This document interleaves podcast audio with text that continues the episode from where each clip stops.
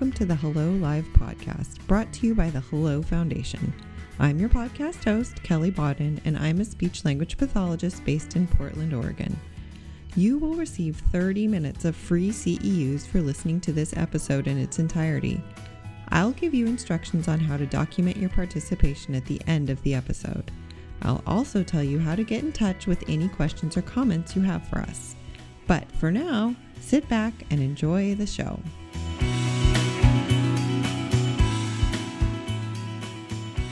Hi, my name is Sara Ecker, and today we're going to talk about some techniques to use with school age students who stutter.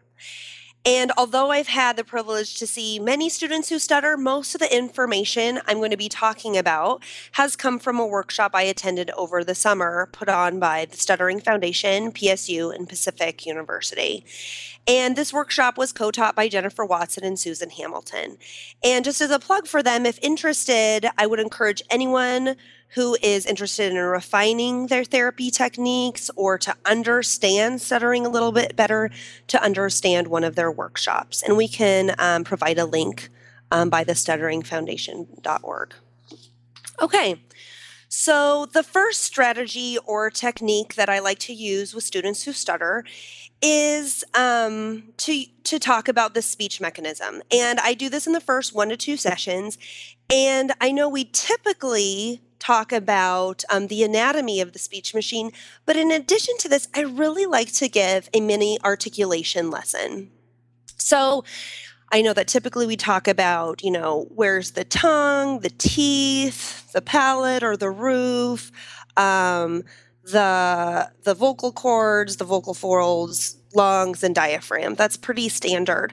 However, what I would also encourage people to use is to talk about which sounds are used within the speech mechanism. This is really important for students to increase their awareness of the sounds that they feel tension with or sounds that they typically avoid. So, what I do is I ask, you know, what sounds do we produce with our lips? So I encourage them to, you know, kind of feel those sounds so they can feel like a P or a B or an M or a W.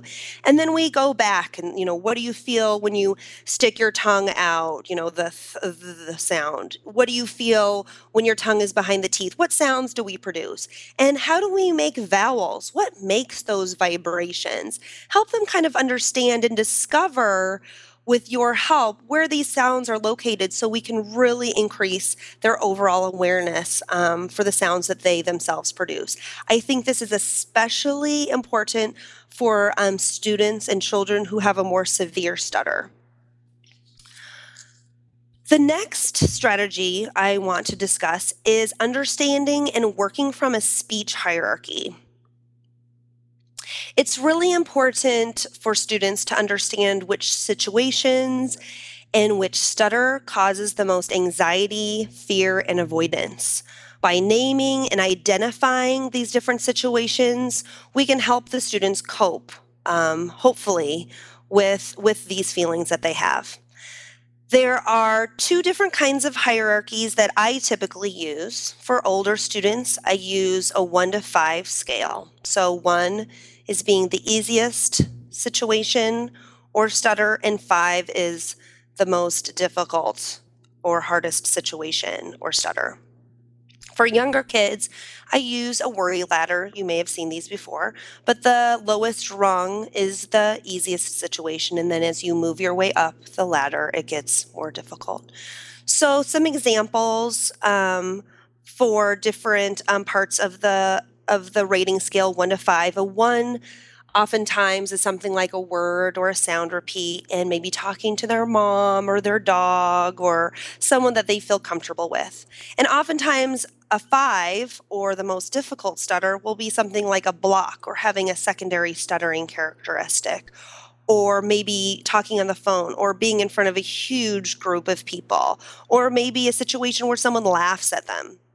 So when you when they are able to understand these different um, situations and figure out which is more difficult and which is less difficult for them then you can go to our next strategy which is reducing avoidance behaviors. So this is strategy number three.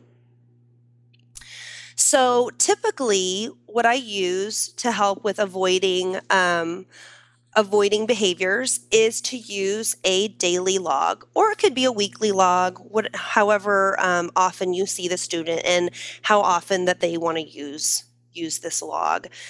And typically, what can be in a stuttering log is the date when the situation is happening or what date that they had a stutter. The speaking situation was it at home? Was it in school? Um, what was happening on the phone? Then you can talk about the level of difficulty. Was this an easy situation?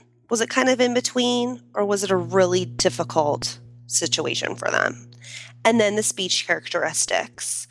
Did you have a repeat, a sound repeat? Did you have a block? Did you have some interjections? Did you close your eyes? Did you have some kind of other secondary stuttering characteristic? What happened? The next thing you can talk about in these logs is personal feelings, and this is really important. How did you feel when you had this stutter? Did you feel really emotional? Did you feel relaxed about it? Did you feel some tension? Where? And or maybe did you feel some self defeating thoughts? Did you feel kind of down about yourself when the situation happened? And then the last part that is important to, to provide in these logs is the listener reaction. When this stuttering situation happened, what, did the listener do? Did they laugh? Were they silent? Did they seem understanding? Or did they did you feel like there was some time pressure? So, once you've gone through these logs, you can start to perhaps see a pattern of what's happening with them and then you really want to see if the student becomes more eager to discover what's happening within their stutter. You know, maybe they didn't realize something about themselves, or maybe they can talk about the responsibility of their stutter. When I stutter, I do this, and I didn't really realize this. So it really is increasing their overall awareness of their stutter and overall feelings um, that happen when they do stutter. Okay. The next strategy that I want to um, share with you is actually a book. And this book is called The School Age Child Who Stutters Working Effectively with Attitudes and Emotions, a workbook. And this book is written by Kristin Chmela and Nina Reardon. And at the workshop that I attended with Susan Hamilton and Jennifer Watson, they discussed how for attitudes to change, change of their own attitudes needs to occur. These attitudes that need to change include the elimination of avoidance, the reduction of speech fears. Um, if they're able to, they need to be able to grow in confidence of self and also confidence in the effectiveness of the therapy that they're doing. So, we really need to target their feelings and attitudes about their stutter. And this is a really huge piece for most students who do stutter. A really great resource for targeting this is this book, The School Age Child Who Stutters. And in this workbook, they have a lot of different resources. And one of my favorite resources that I that I use, and I usually use this in the first one to two sessions, is called What's True for You. And this is a questionnaire that helps you and the student identify what areas are tricky for them so they have in this questionnaire they have a scale. One is no way, they don't feel like that. Four is sometimes, and seven is I totally agree. And the questions that they ask are I wish I could talk like other kids. So do they feel that do they feel no way, I don't feel like that? Sometimes I feel like that, or I totally agree. Other questions include some people or statements are some people are hard to talk to. Do they agree? Not agree. I talk openly about my speech with my parents. I am a good talker. I like to talk. Sometimes I do things so I won't have trouble talking, like not talking or changing words or thoughts. I have sounds that are hard for me to say. It's okay to have trouble talking sometimes. I've gotten teased about my speech. I don't like having trouble talking. And I want to improve the way I talk. So this really opens up the discussion for you and the student to see how how where are they with their attitudes and emotions? Do you feel like they're really on the right track? They feel confident even though they do have a stutter? Or are they having a really hard time? Are they not understanding, you know, some of their feelings and and they are avoiding um, some of the situations where they do stutter. Other resources that are super helpful in this book are the Worry Ladder. They have a visual that I talked about previously, and they also have something called Hands Down. And in this, they trace each of their hands, and on one hand, they talk about the positives, what they like about themselves. And on the other hand, they talk about the negatives or maybe what they don't like so much about themselves. And sometimes this has to do with a stutter, and sometimes it doesn't. Sometimes it has to do with something completely different. But it helps you understand where they're at and then perhaps how to give them um, some techniques to cope with some of these feelings. So I encourage anyone to use this book. I can include a link um, through the Stuttering Foundation where you can purchase this resource. The last strategy that I want to talk about is what the individual stutter can say about what's happening in the speech machine. And then what technique might be helpful to use. So now these suggestions are a guideline. So if a tool doesn't work, obviously do some problem solving and do something that works for that individual student. Everyone is different, but these are a few guidelines that you can maybe start off and try. Now, when you're practicing some of these techniques, Susan Hamilton and Jennifer Watson really emphasize that it's important to overlearn these techniques so that the students feel success. It's okay to have problems and problem solve through these things, but if possible, to increase their confidence, try and overlearn each of these techniques together with your client.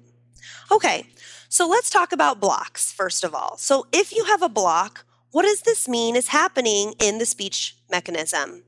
Typically, a block means that there's lots of tension, and in their brain, they're probably feeling some fear. To help with this situation, we can do things like have a replacement behavior or a voluntary stutter. This can help prevent the block. So, for example, you can say, okay, if we're starting to have a block, let's go ahead and do a, a phrase repeat or a sound repeat. And let's see if that can change the reaction and the feeling that they have to the block that's coming on. Another technique that we can try is adding a schwa or a sound before the word. For example, you can say uh, apple or uh, orange, just to help them decrease the tension that is happening within their vocal mechanism. The other technique that you can use with a block and you can use with many, many other kinds of stutterers is called the easy relaxed approach with smooth movements. This is also called ERASM, but you can also call it easy relaxed approach with smooth movements. Anyway, so what is this? It's typically what you do with this ERASM is you start in the neutral position and then you stretch the first one to two sounds of the word at the very beginning of the phrase or sentence. And then through the rest of the phrase or sentence, you use continuous phonation. Now, as a side note, it's important that we teach our students who stutter to use bites of air and pausing we don't want the student to try and get as many uh, as many words and a, as long of a sentence in one breath. That's really going to you know make them pass out. A lot of times the students will keep going and going and going but i really don't want that. I really want to have nice bites of air so that they are in control of each of the phrase that they're saying and when they have this pause when they have this break then we want them to use once again that stretch the first two sounds of the word and then with that continuous phonation. Okay. Next, we're going to talk about repeats. So, what does a repeat say about what is happening in the speech mechanism? Typically, it means that the speech mechanism is trying to go too fast. So, what's the prescription for this? We can use a rate meter. So, we can use, you want to talk about very slow, slow, just right, or natural speech, fast, or too fast. Let's see what their speech rate is doing and help them identify that. To get to a more natural rate of speech, what you can have the students do is stretch out their vowels and increase their pauses. Try and decrease that time pressure that oftentimes students who stutter have. In addition, you can use the ERASM technique or the easy relaxed approach with smooth movements. Stretch out the first one to two sounds of the words and then use continuous phonation. The last type of stutter I'm going to talk about is fillers. So, using words like um or like. Typically, that means that they need to pause and give more time for them to um, think and have their ideas. So, typically, what we can do for this is once again use the rate meter and encourage them to resist the time pressure. Give themselves time to think. So, hopefully, those techniques will help you with the students that you have who stutter. Thank you so much for joining me, and um, check out the thehellofoundation.com for more information. Thanks. Bye. Congrats! You just earned 30 minutes of CEUs approved by the Oregon State Board of Examiners. Wasn't that easy? To document your participation, please visit www.thehellofoundationschools.com slash CEU. You can also find the blog post for this and all of our episodes at www.thehellofoundationschools.com. This is the best way to get in touch with our guest with your questions and comments. And if you want updates about upcoming shows and opportunities to participate, check us out on Facebook and Twitter. Thanks for listening, and we'll talk to you soon.